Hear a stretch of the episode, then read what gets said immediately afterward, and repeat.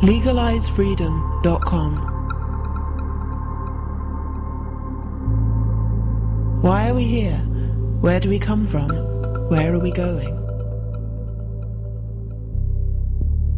From the nature of reality to the future of humanity.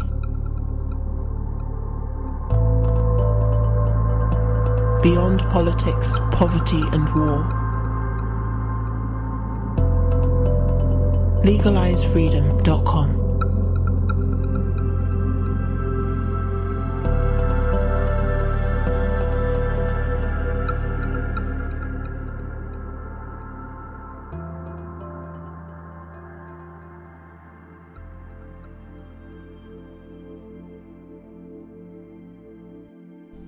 Greetings and welcome once again to LegalizeFreedom.com.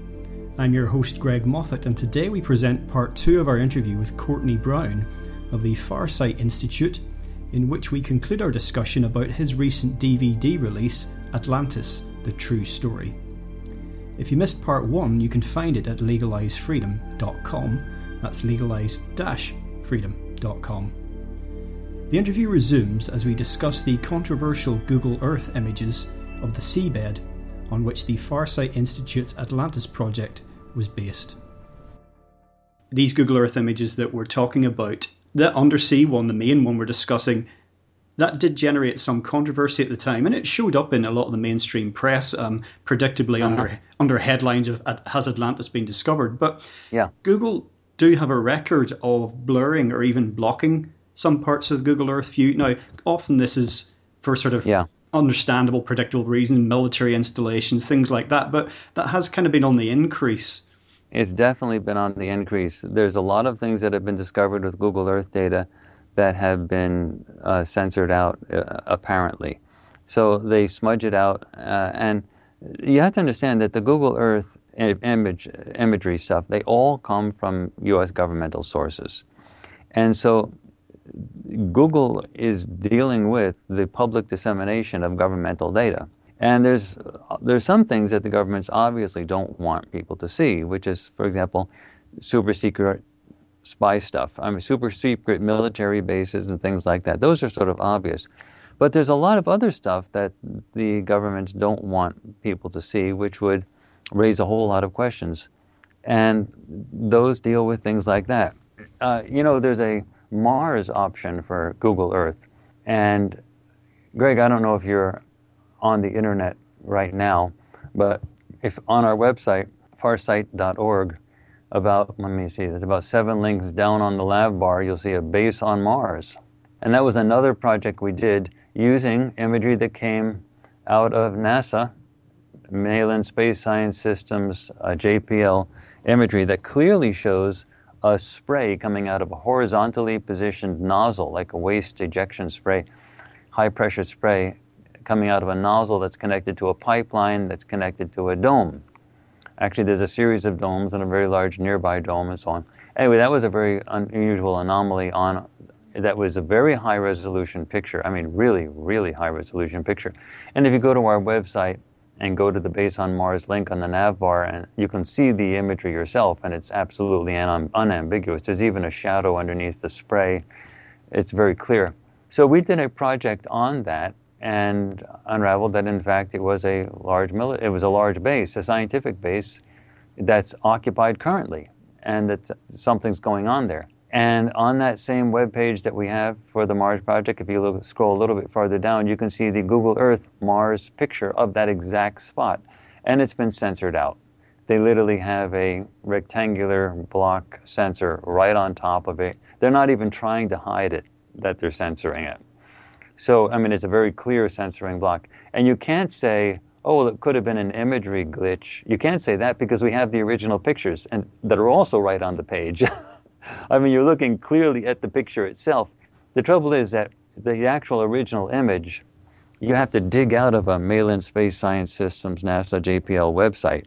You can get it, we have the links to it, but you have to dig it out. And you don't get billions of people doing that. But the Google Earth stuff, billions of people do do. They go to that. So the governments are more concerned about what's on Google Earth rather than sort of an obscure NASA Malin, J, Malin Space Science Systems JPL uh, link. So Google Earth has a long history, uh, in my opinion, of that type of thing. But you know, you have to give them slack. I mean, don't be upset with them. They they're dealing with governmental data. The government could shut down Google in a second if they wanted. I mean, they could deprive them of the data. I mean, Google Earth is heavily dependent upon the um, government being friendly to it. If it was unfriendly to it, their entire business model would, would evaporate within 24 hours. So, you know, that's it's not that there are evil people at Google, but there are people that really are between a rock and a hard place when it comes to certain sensitive projects, certain sensitive, you know, locations. It might sound like something that only a, a Bond villain could afford to be engaged in, but can private companies map this uh, information on the, on the seafloor?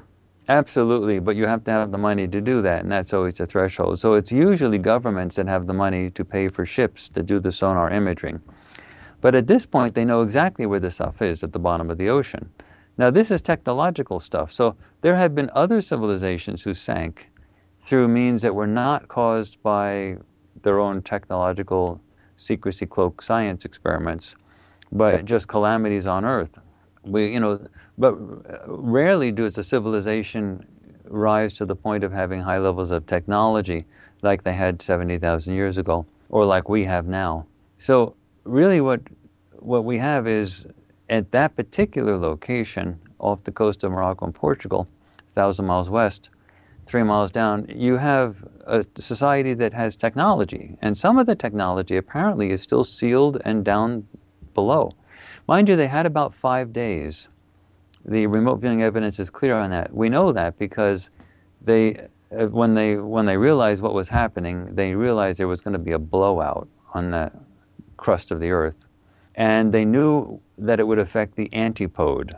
So that their their science knew that, and they announced in that area that's a thousand miles west of Morocco and Portugal what was going to happen. And they had about five days to try to organize what you might consider rescue efforts or escape efforts. And what they did is they took whatever boats they had and they put mostly fecund women, women capable of childbearing or pregnant women, on the boats. Old women did not get there and men did not get there. The only men that were allowed on the boats were able to were, were those needed to sail the boats. Otherwise, it was women capable of childbearing that they were putting on the boats. They, they realized it was a potential extinction level event. So they had a few days, and they were announcing this, what they had done and what had happened, on loudspeakers to literally hundreds of thousands of people that were gathering on the surface saying, Oh my God, you're kidding. This is a joke, right? I mean, the, the, the story is so clear on the DVD when you, when you take all the remote viewing imagery, such high quality imagery, great drawings, great descriptions, and you put it all together chronologically, you paint a picture, it's absolutely unambiguous. All the dots, not the select dots, but all the dots come together, and you clearly see unambiguously with physical evidence, clear remote viewing data, clear Google Earth data, what happened, who did it, who they were, when it happened, and you know how we came about ultimately, Greg, if you don't mind me being so bold here, is our destiny, our future as a species has to be to get off this planet. This is a really great planet for a, a botanical and zoological garden. It's also a nice place to have a vacation on, but we shouldn't be here.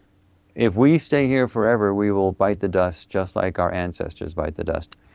Eventually, just by the luck of the draw, just by the throw of the dice, human civilization will have a chance to advance to the point where it can move off the planet. I would think if we had a, another thousand years, even maybe a few hundred years, we'd probably be able to do that.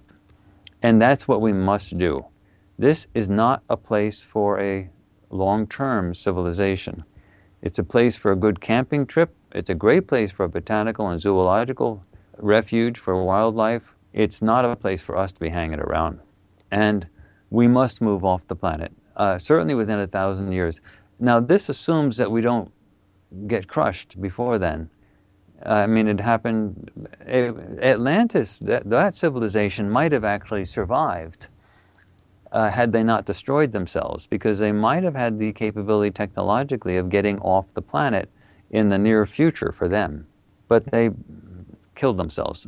and so hopefully in this time around, we might be a little different. I'm a scientist, so I'm all in favor of science. I'm not in favor of secrecy cloak scientists because even the scientists died back in the Atlantis days. I mean, the scientists, the governmental people, we happen to have really good descriptions with great drawings of military people leading a civilian leader like a president plus his advisors to what they thought was a safe bunker when all this stuff was happening. They all died. Nobody escaped. So, secrecy cloak science ends badly for everybody, including the people doing it. So, you know, and we should learn from our baby mistakes now, like Fukushima Daiichi. Secrecy cloak science and the building of things and not telling people what really is the situation with those things. And we have gotten to the point now where what we do technologically can affect the entire planet. And at that point, doing it secretly will just kill you. Well, just with regarding the nature of this planet and compatibility or otherwise of life on it. Some of the listeners may be familiar with the theory of uh, panspermia, the idea that life on this planet may well be purposeful and have a degree of design to it, but that it, it came here perhaps somewhat randomly. Panspermia is basically suggests that um, meteors and um, mm-hmm. other similar sort of heavenly bodies carry the seeds of life and they end up randomly on planets all over the place, and sometimes it takes, sometimes it doesn't. Yeah, that's one theory. I happen to go along with a different theory, which is that this entire planet is genetically engineered, and that there are species that over the billions of years, actually, we should be talking in terms of hundreds of millions of years, but you know, perhaps as late as a billion years or so, have been that extraterrestrial species have been coming by and experimenting, throwing things in and just walking away and letting things go for a long while, see how it turns out.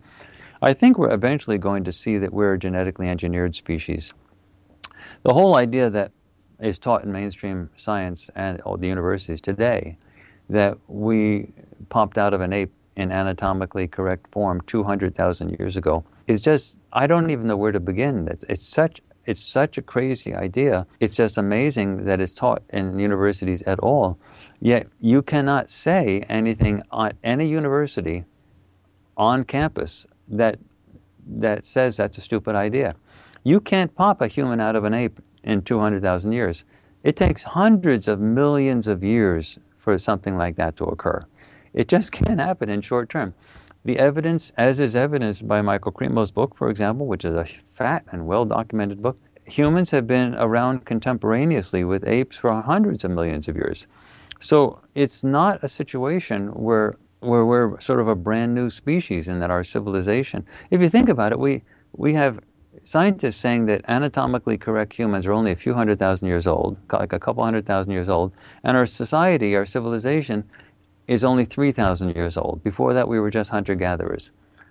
That's like such a Disneyland story. I don't know where to begin. It, it, nothing like that happens that quickly.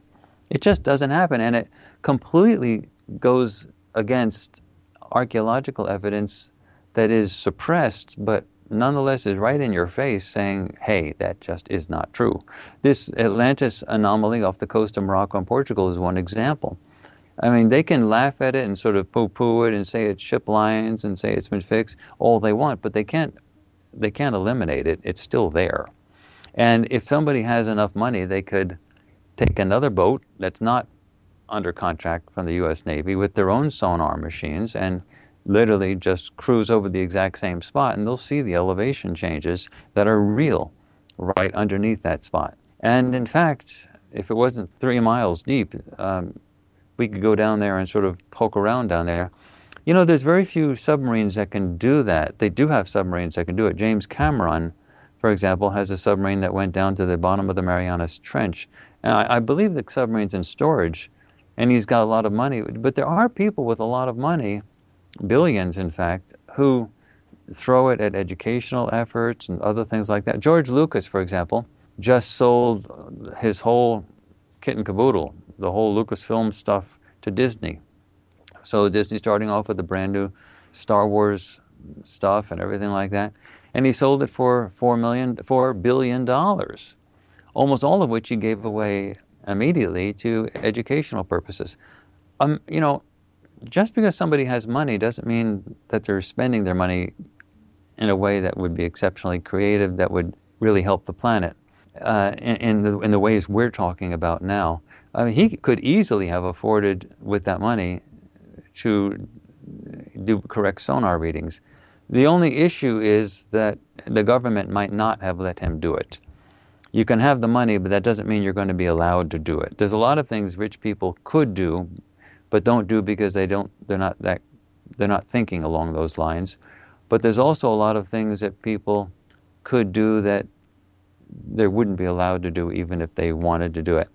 Uh, but you know, for example, Ted Turner, he's here in my he's right here in Atlanta with me.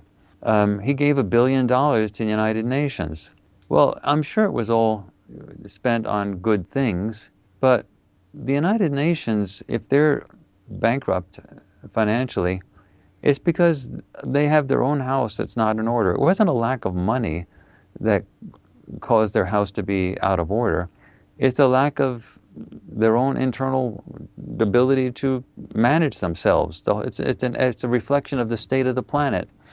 And so throwing a billion dollars at them, in my opinion, was not a very productive thing to do, even though I'm sure the money was spent for good stuff. And I'm sure Ted Turner wanted to really make a huge dent in the positive direction on the planet.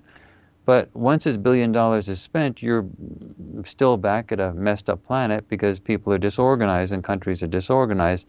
So you have to let people be themselves. Throwing money at them is not going to really save them. But imagine having that billion dollars spent on things like this. But anyway, so we have efforts done here at the Farsight Institute, which we have a couple thousand a couple thousand dollars in the bank, almost nothing, where we we do this all on volunteer efforts.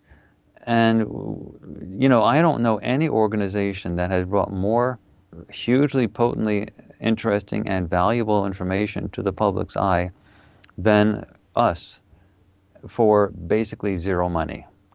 So you know imagine what would happen if we had money to actually do these things for real rather than our part rather than in our part time we all have day jobs and we do this stuff in money that we steal from our kitchen budget. So imagine if we had real money associated with this, like a million dollars or a billion dollars, uh, even one million dollars. It would it would change the face of everything. And there's a good reason to believe that we would be allowed to bring this to fulfillment, to really raise the planet up in a great way, because even the intelligence community is very split with respect to us. We have helped them a lot. Uh, the reason the Farsight Institute still exists is we have actually they're actually very interested in us. In fact, the military guys, the military intelligence guys, are on our board of directors. For God's sake, I mean, it's, it's not like it's not like we're sort of secret and they ignore us. We're very public, and they actually look at the stuff we do. And I have to confess, I, I don't want to I don't want to say like we're perfect. There are projects that we avoid because we know that the military and the governments don't want us to do certain things. So there are projects that we literally stay away from because they, we know that you know, they have their limits of what they're willing to tolerate us to do. They know that remote viewing is real. They know that they want to sort of suppress it, but they know they're also not so big that we're we're we're not we're not causing any serious ripples in sort of the control issues that are being dealt with. But on the other hand, there's a huge number of the people, even in the intelligence community, that think that the information really has to get out there. So they're split there, and so um, a we have helped them. B we you know we're they watch what we do. They're actually very interested in what we do. But I don't want to leave the impression that we have sort of a sort of a, a messianical type of view of trying to do everything our own way and that we ignore the government. There are things that we don't do purposefully because we, we know the government doesn't want us to do them. So I, I, you know, don't consider us perfect in that regard. We we all make compromises, but nonetheless, the stuff that we do do is like light years more than anything that anybody else does. And with a, with a few more resources, we could do a lot more. And there's good evidence to indicate that we would be allowed to do it if we had the resources. The government's not going to the government is not going to give us the money to do it. But if we did have the money to do it to expand, we would be allowed to in my opinion. Just a quick aside um, with regard to um, potential off-world interference in life on Earth. Uh, the movie itself turned out to be a bit of a monumental disappointment, but I thought the the opening sequence of uh, Prometheus was was most uh-huh. interesting. I don't know if you saw that movie. Yeah, I did. I saw it a couple times. Oh, well done. I, I barely got through it the first time, but uh, um, I thought it was a little bit incoherent. But I thought it had the potential to be to be a really great film. Well, that's the trouble with having um, high def television these days. You're late at night and you're tired, and you really search the channels, and sometimes you end up watching a show that you've already seen and you don't really want to see it, but there's nothing else on, and so that's how Prometheus got into me twice. But but they but the original uh, images and the, the, original part of the story, the beginning of that story, you're correct. It was very interesting. The whole idea of seeding the planet. You're you're talking about the the image in the beginning where the alien ate something on Earth and it destroyed his body so that he just basically crumbled and went into the water and that was the elements of life that eventually, you know, gave birth to us. Yeah, the DNA. You're talking about that, yeah, the DNA. Yeah, that's right. But uh, what you were describing a little while ago about the efforts of the Atlantean civilization, should we just call them, as that's you know the basic yeah, frame of yeah, reference? For lack of for lack of a better word. Yes, and, the, and their efforts to kind of um, sort of get into what they could into boats and get away. I mean, that's just instantly reminiscent of like Noah's Ark, isn't it really? And of course, Atlantis has been one of the most persistent legends over the millennia. And but it we is. but we also it have is. these deluge and flood myths from all over the world and all different cultures, and coupled with emerging evidence day on day, week on week now for advanced ancient civilization or civilizations. So Yeah. it's just it's just interesting that there's so much crossover there. Yeah, there is. The the thing that we're talking about with the escape, the attempt the attempt to escape, because when the land sunk, there was an inundation of water that flooded in. That doesn't look at all like the Noah's Ark concept because it looks like a really rapidly like you're grabbing you only have like 5 days notice and you're grabbing boats that already exist and you're packing women, not animals and stuff like that. You're packing mostly women and a few men on the boats. So you're talking about the same concept of saving people on the boats, saving people with boats because of water. But with the Noah's Ark idea, you have the idea of saving animal life as well as some human life, with the idea that there'll be a flooding that occurs, and uh, it's it's often associated with rain and heavy inundation of, of, of, of water, but not not not like tidal wave type water, you're, but like the, the seas rising up. And that matches more of the type of stuff that Robert Schoch talks about in his book Forgotten Civilization by uh, sort of a mechanism that seems to be more solar oriented in the sense that the, the sun gets out of whack every once in a while and it starts belting a lot of energy towards us. And we apparently have what Robert Schoch calls uh, like plasma storms that occur. Now, it, it, doesn't happen like in recent memory, these plasma storms, but if you're talking in time spans of like 10 or 20,000 years, they happen. And these plasma storms rain huge amounts of energy down on the Earth, and they would melt ice.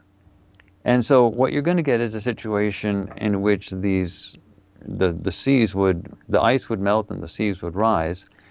And if if there was an extraterrestrial species that knew this was coming, say in a year, based on information they were getting from reading the sun, then they could warn someone like Noah and perhaps give resources to do that, to start building this boat. So this idea of an ark is sort of interesting. That may be sort of a mythology type of an issue, or maybe a, a legend, but there's there's probably some truth to it. But what is where's the borderline between the story and the truth? Was it like a really a wood boat, and did it have only a couple people on it, but mostly animals, or did it literally go in the water for like a, just a few months?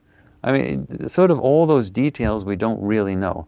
But there probably is something correct about that legend, about some type of floating vehicle being used to save animal and humans, you know, and so that they could sort of restart after a flooding event occurred. And the flooding event may have had to do with the stuff that Robert Schoch talks about, which is one of these plasma storms. But this seems to be a natural event. The Atlantis stuff was not a natural event.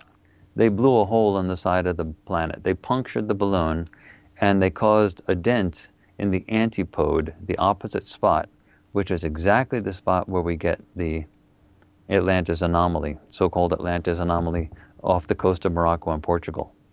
The whole idea of the ark, just to talk about movies again, um, I, just, I, just, love to talk about this, these ideas when they come up in popular culture. Uh, yeah. I, th- I, think they also they do so for a reason, but that reminds us a bit of the re- recent disaster movie 2012, where humanity basically had time to prepare for something that was coming, that was the Sony movie. That's right, and to a lesser extent, the other movie, Day After Tomorrow, which is kind of a climate, yes. climate change uh, one. Again, people having some time to prepare. But it strikes me that what you were outlining with the Atlantis thing sounded yes, there would have been a high degree of panic, but there was obviously some kind of focus, some kind of organization.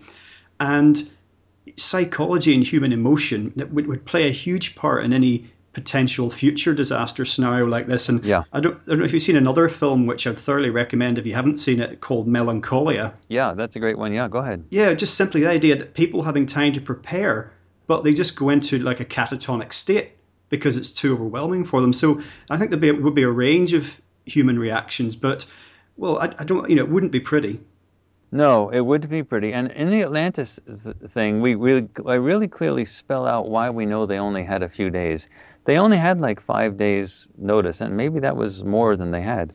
It was a very quick thing, but they had enough time to use loudspeakers, no less. I'm sure they were using radio and TV, but they also had loudspeakers where they were announcing to literally hundreds of thousands of people amassing on the surface uh, what was going to happen. They were trying to control the crowds as best they could, but the crowds were getting out of control. And it was like, what's the use? I mean, what are you trying to control the crowds for? Even the military people trying to control the crowds were going to die. I mean, it was quite clear. But they did have enough time to see their experiment go belly up. We actually have very clear descriptions and very clear pictures, really great drawings of people that were monitoring the experiment of drilling through the Earth crust, realizing what went wrong. They're staring at their computer monitors in these control in these control uh, control rooms, and some of them started to pray for the first time. They didn't know whether to laugh or to cry. They were in total total shock and seeing what was going to happen and the implications of what was going to happen. I mean, you basically saw that the hole that they were drilling was going to blow out. It wasn't something that they were going to be able to control. I mean, there's a lot of pressure. An 8,000 mile diameter ball of liquid rock, that's a lot of pressure. And suddenly, you have a hole in the balloon where all that pressure can escape. And it's not a small hole. It was they, they had these big boring drills, drill bits that were drilling right down. And well, all the machinery just got blown out. They weren't able to control the lava at all. They weren't able. Once they got close to the uh, close to the other end of the crust, it was like boom, everything just blew out. And so they had enough time to realize what was going on, to take their civilian, we might call them a president, civilian leader, plus advisors, and lead them to what they thought might have been secure bunkers, which of course was ludicrous. They all died. And they had enough time to announce on loudspeakers. So I'm assuming, based on what the imagery is there, that it was like five days. It might have been shorter, it might have been a couple days, but it, what we saw looks like it took took place over a number of days. It wasn't like an afternoon. It wasn't like one afternoon and it was gone. It looks like they had some time to sort of because the people had to go outside. They had to they had to they had to listen. They had to sort of figure out a plan of getting to the boats. They may not have had a total of five days. It might have been shorter, but it wasn't like it wasn't like 15 minutes or half hour. there was enough time to for people to gather, to listen, for announcements to be made. Secrecy cloak science doesn't work well. You know, if you think about it, we use secrecy cloak stuff for everything. That's how we govern our societies. We we have s- secrets and we fiercely maintain these secrets. Look at all the efforts that the the U.S. government, for example, is making to control things like the WikiLeaks thing and the uh, WikiLeaks thing and the Snowden thing. I mean, even relatively minor secrets, and I'm saying minor because they're relatively minor, to the to the sort of the biggies, the, the government's going to apoplexy when these things come out. And so, if you look at sort of low-level secrecy, the building of nuclear power plants, there's thousands of nuclear power plants that are horrifically unsafe, built all over the place, and they're all built with technology and safeguards that are totally inadequate and totally done in secret. Meaning, the public is told, don't worry, we know how to do this. Leave it us up. Leave it up to us. We're the engineers. We're the scientists. We know what we're doing. You're nothing but dumb idiots. So they, they build these things and they do really stupid things because it's all secrecy cloaked. Like put spent fuel rods, not like a couple, but hundreds of tons of spent fuel rods in each, for each reactor in swimming pools, literally, literally swimming pools. And these swimming pools have to have a constant flow of cooled water in order to prevent a complete meltdown for these spent reactor rods that have plutonium in them. And when you get things like the Fukushima Daiichi plant, you realize how ridiculous these things really are. Because in the Fukushima Daiichi plant, for example, just for example with, with reactor 4, they put the swimming pool containing the spent rods in the top floor of a building, of a multi story building.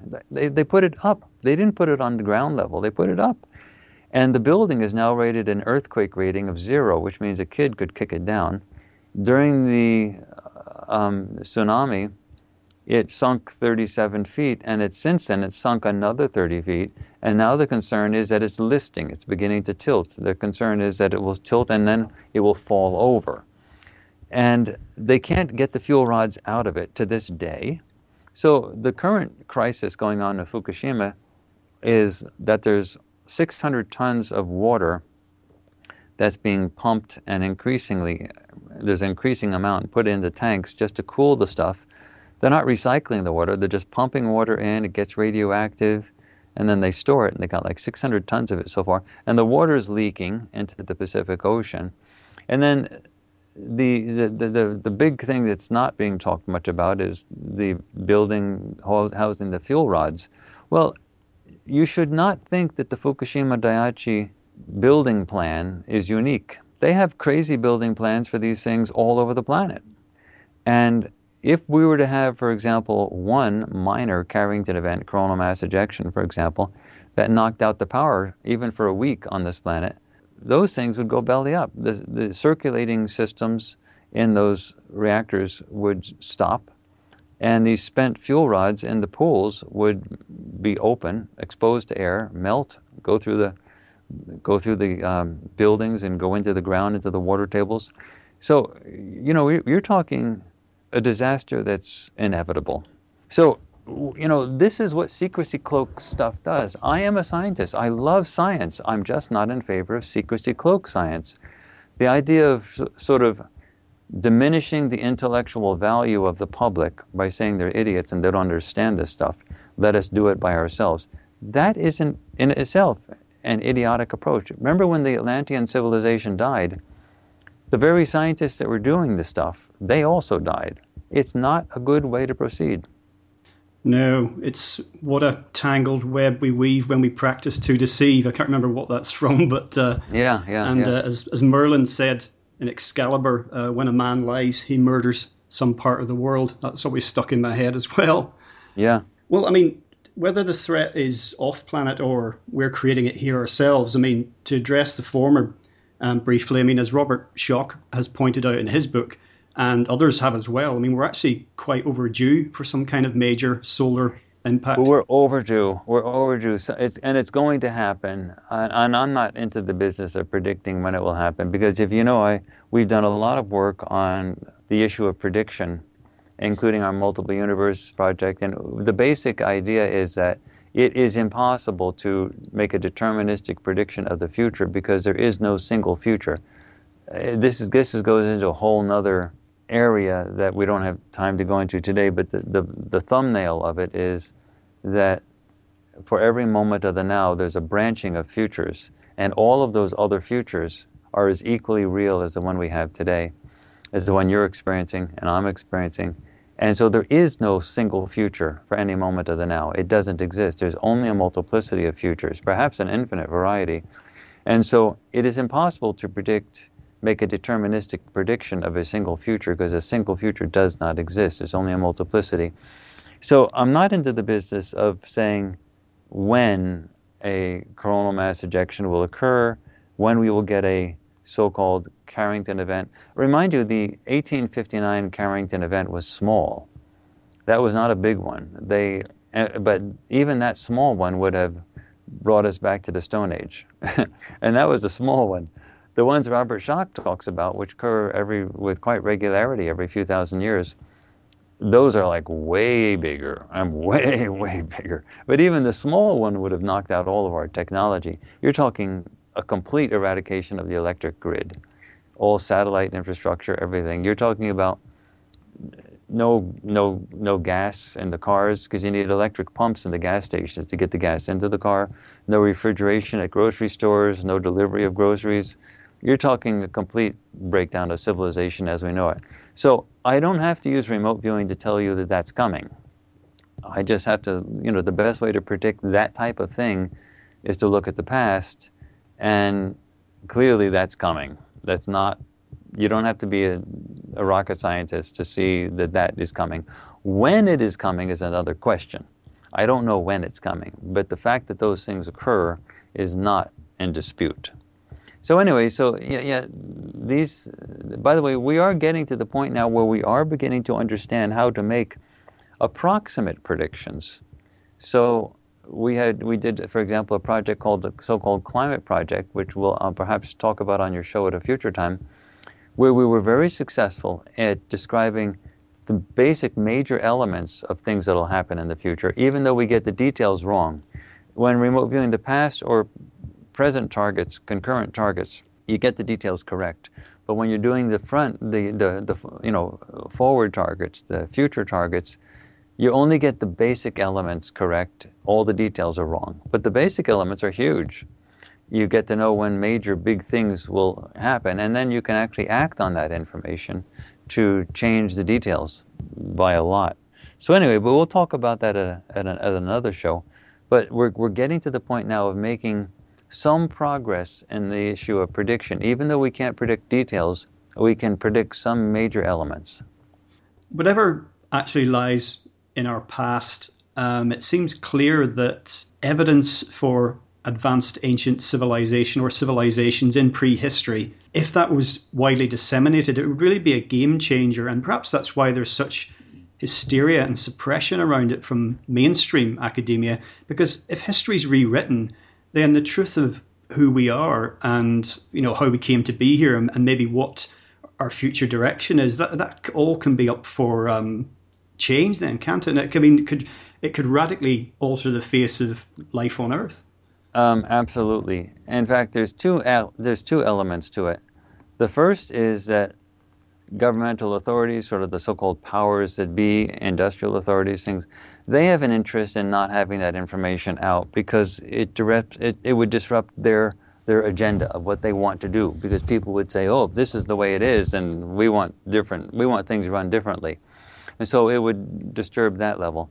But on the other hand, the masses, the intellectual elite in the universities, you can't claim that all those tens of thousands of academics are being controlled by the military and by the governments. You can't do that. There is an actual psychological resistance to intellectual change on the part of humans. And so once people are sort of born into a certain mindset, thinking about ideas in a certain way, they really have their own level of inertia. That's why Max Planck said you know, more than 100 years ago major change in science doesn't occur because someone comes up with a new idea and people say, hey, that's great, let's, let's think that now. It actually happens because you get generational replacement. It's very difficult to get people to wrap their heads around certain ideas that are really very, very different than the ideas that they grew up thinking. And the reaction among people is typically not just to say, oh, I don't agree with that.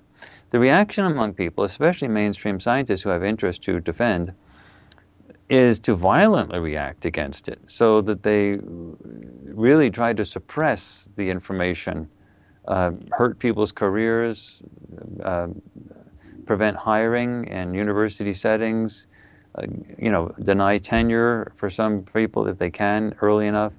Uh, this this is and this is not because the government is pulling strings. This is just the nature of people. So it's got that that twofold thing. But there was one more thing I'd like to mention to you, just to sort of emphasize the valid nature of your point. This whole call, this whole Atlantis thing, that was seventy thousand years ago, that happened before the birth of any of our religions. You get the idea? I mean, if Christianity is a two thousand year old thing, and Islam is even earlier than that, and Buddhism is relatively recent as well, and Hinduism, it goes on and on. So this 70,000 year old civilization that has its mark on our planet, that was way before any of our religions, like way before any of our, any of our religions. So what does that say to people? Our scientists and our government and military people are also religious people.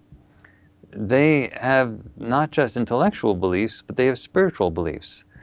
And so when you're talking about a civilization that was high tech on our planet 70,000 years ago, you're talking about not just changing the way people think about our history, but you're talking about throwing away a lot of religious beliefs. You're not talking about mildly revising them. You're talking about essentially discarding a lot of religious beliefs. And that's really, really hard for people to think about. Now, this does not mean that there isn't a valid and real spiritual view. It's just that the details are not not what we probably want to think about. Well, we would uh, ignore warnings from history, I think, at our peril. But whatever happened in the past, we don't. We can see what's happening right in front of us now, and I think the combined problems with the environment, with what's happening at Fukushima, and then of course the resurgent threat of war yet again. Always the potential of World War III can be uh, triggered, if indeed it hasn't already begun in slow motion, we can see right now that whatever the problems of living on this ball of boiling rock, that we don't have to, we, we can choose either way, but we do not have to sleepwalk into hell on earth. It doesn't have to be like that. These major conflicts, these major wars happen with quite regularity. And it's important to realize that so called powers that be really rely on them to happen and that you never really get the full story. You never really get the full story. They really want these wars to occur for their own reasons. And this is a topic that really is one of those areas that I try to stay away from because I know the I know the military people don't want me to go into this in detail, but there's some historical stuff that's really easy that I don't think goes too far in any direction that's disturbing. But for example, if you go to the Vietnam War, the Gulf of Tonkin resolution that allowed that in, initiated the full-scale escalation of U.S. involvement in the Vietnam War was based on an incident that didn't occur, which was a boat attack by a North Vietnamese military boat on a destroyer, a U.S. destroyer. There were actually two reported incidences of a. The first one was a small boat that uh, rode by, maybe gave some small arms fire towards a destroyer. Nothing, nothing was damaged. And the second one was the second instance was just totally didn't happen, and it's not in dispute. The so there were reportedly two instances. The first one was minor, um, nothing to start a war over, and the second one, uh, no damage and the second one was completely fictitious. Uh, you know, this, the second instance didn't occur. President Johnson then, in an outrage, went to Congress and said, demanded the ability to protect our ships from foreign aggression based on the Gulf of Tonkin incidents that didn't even happen. And the Congress, in a big puff of smoke, passed the Gulf of Tonkin resolution, and that, of course, began the huge escalation of the Vietnam War. None of this that I'm saying is in dispute. It's not at all in dispute by any historical record. So the only thing that we don't know, we could find out, but we don't know currently, is whether Johnson knew he was lying to Congress when he was saying that we were attacked and we need the ability to defend ourselves, or if he was duped by his advisors. One of the one of the things by the you know military and industrial people that definitely wanted, especially the industrial people, definitely wanted that war. So there were people that wanted the war. That is absolutely clear. The Gulf of Tonkin resolution was based on a non-existent event. That is clear, not in not in dispute. So that is the basic model going forward. So whenever you see something happening uh, without me going into a lot of details, um, that's the model you should be looking for. Meaning, every few years, every 10 years or so, you will get something that makes it look like, in an emotional state, we must get involved in a military way. And, uh, you know, the military industrial complex really depends on this type of phenomena to occur. So I use the Gulf of Tonkin thing as one where I don't have to, it's historical, it's a little bit into our past, but it's sufficiently close that you can sort of relate it to the current time period. And that's the, basic true model of how our societies are sort of shocked into going from one one conflict to the next. I think eventually people are going to stop being willing to fight these wars. I think the long term future of this is coming to an end. What we haven't really understood is what is the ultimate underlying motivation behind why this occurs. I think it's incorrect to think that people are that people in hidden places are simply evil and wanting to make a lot of money off the war machine. I think that's not that's not correct. I think there's some other thing going on that's much bigger behind the scenes that we don't understand. Something that sort of keeps our civilization in a state of disarray so that we can't stay settled long enough to think our way out of the bigger problems that we're facing. But that's another project for another day. It is. Well, we'll find out in just a few days from now when Congress get their fingers out of their butts what's going to happen in Syria, but let's hope it's not the beginning of us going the way of Atlantis. No, the Atlantis thing was something completely different. That was something where they did a single project that destroyed the whole planet. Now that that was a biggie. So whatever we do in Syria, it looks like it would be a a wartime sort of escalation involved in a lot of money exchanging hands, a lot of fighting going on, um, people making money just the way they did in Iraq, but also the people getting confused, the public becoming confused about what actually did happen, what didn't happen. And um, that level of confusion keeps people distracted. Did you ever see a magician? Of course you have. But if you look like Derren Brown, I mean, you're in Britain, he's like one of the great music- magicians. One of the great things about him is the ability to distract. Mm-hmm. So when if you want to do something, you make sure people's attention is not on the thing that you want to do. And the ability to distract is fundamental to the way magicians work. Well, that's also fundamental to the way governance, human governance works. One of the reasons that the remote viewing agenda is a good one to support is it supports the idea of governing in the absence of secrecy, which is something really new for our species to think about. We, we do everything in secret, uh, whether it's meetings that the president has with Congress or whether it's their meetings of the Federal Reserve Board deciding on interest rates or you know military people doing stuff, industrial people doing stuff. Secrets are what we do. And so we're thinking about literally charting a new course for our society. Governance without secrecy. It's, it's it may seem impossible now, but reality, that's that's where we must head. Well, that's what we have a chance to find out. Well, today, Courtney, we've mostly been talking about your recently released DVD, Atlantis The True Story. There was a lot of documentation on that, and as you mentioned, a 15 minute segment available on your website. So perhaps you'd just like to share that sort of information with folks before we call it a day. Remember, we're a, a nonprofit, so our all the remote viewing data uh, that we do for all of our projects going back, plus presentations about it, are all for free on our website. And it's www.farsight.org, F A R S I G H T, like seeing far.org, because we're a nonprofit. The DVD, The Atlantis, The True Story, is the best audiovisual thing that we've ever put together for any one of our projects. And it's really necessary because it's not something that you can do with a three minute YouTube attention span. You have to sit down and watch the whole DVD to actually understand the full grasp of how real all of this is, have it all tied together. So, anyway, but the full information about the DVD, including the first 15 minutes of it, which gives all the background stuff, um, is all available for free on our website. And um, I hope people, if you do get to, if I hope if your listeners actually do watch the entire DVD, that you have uh, your friends and family over as well so that the information gets out and they can watch it as well. Excellent. Well, Courtney, thank you so much for joining us once again on legalizefreedom.com. It's been my great pleasure. Thank you so much, Greg. Well, folks, that's it for another week. As ever, thank you so much for listening.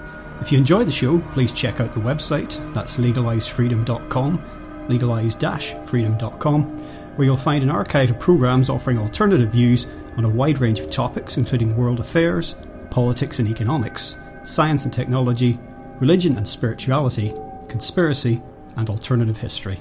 You can also browse and buy a range of books and DVDs from our guests, and if you're feeling generous, make a donation to help keep the site up and running. Until next time, I'm Greg Moffitt, and you've been listening to LegalizeFreedom.com.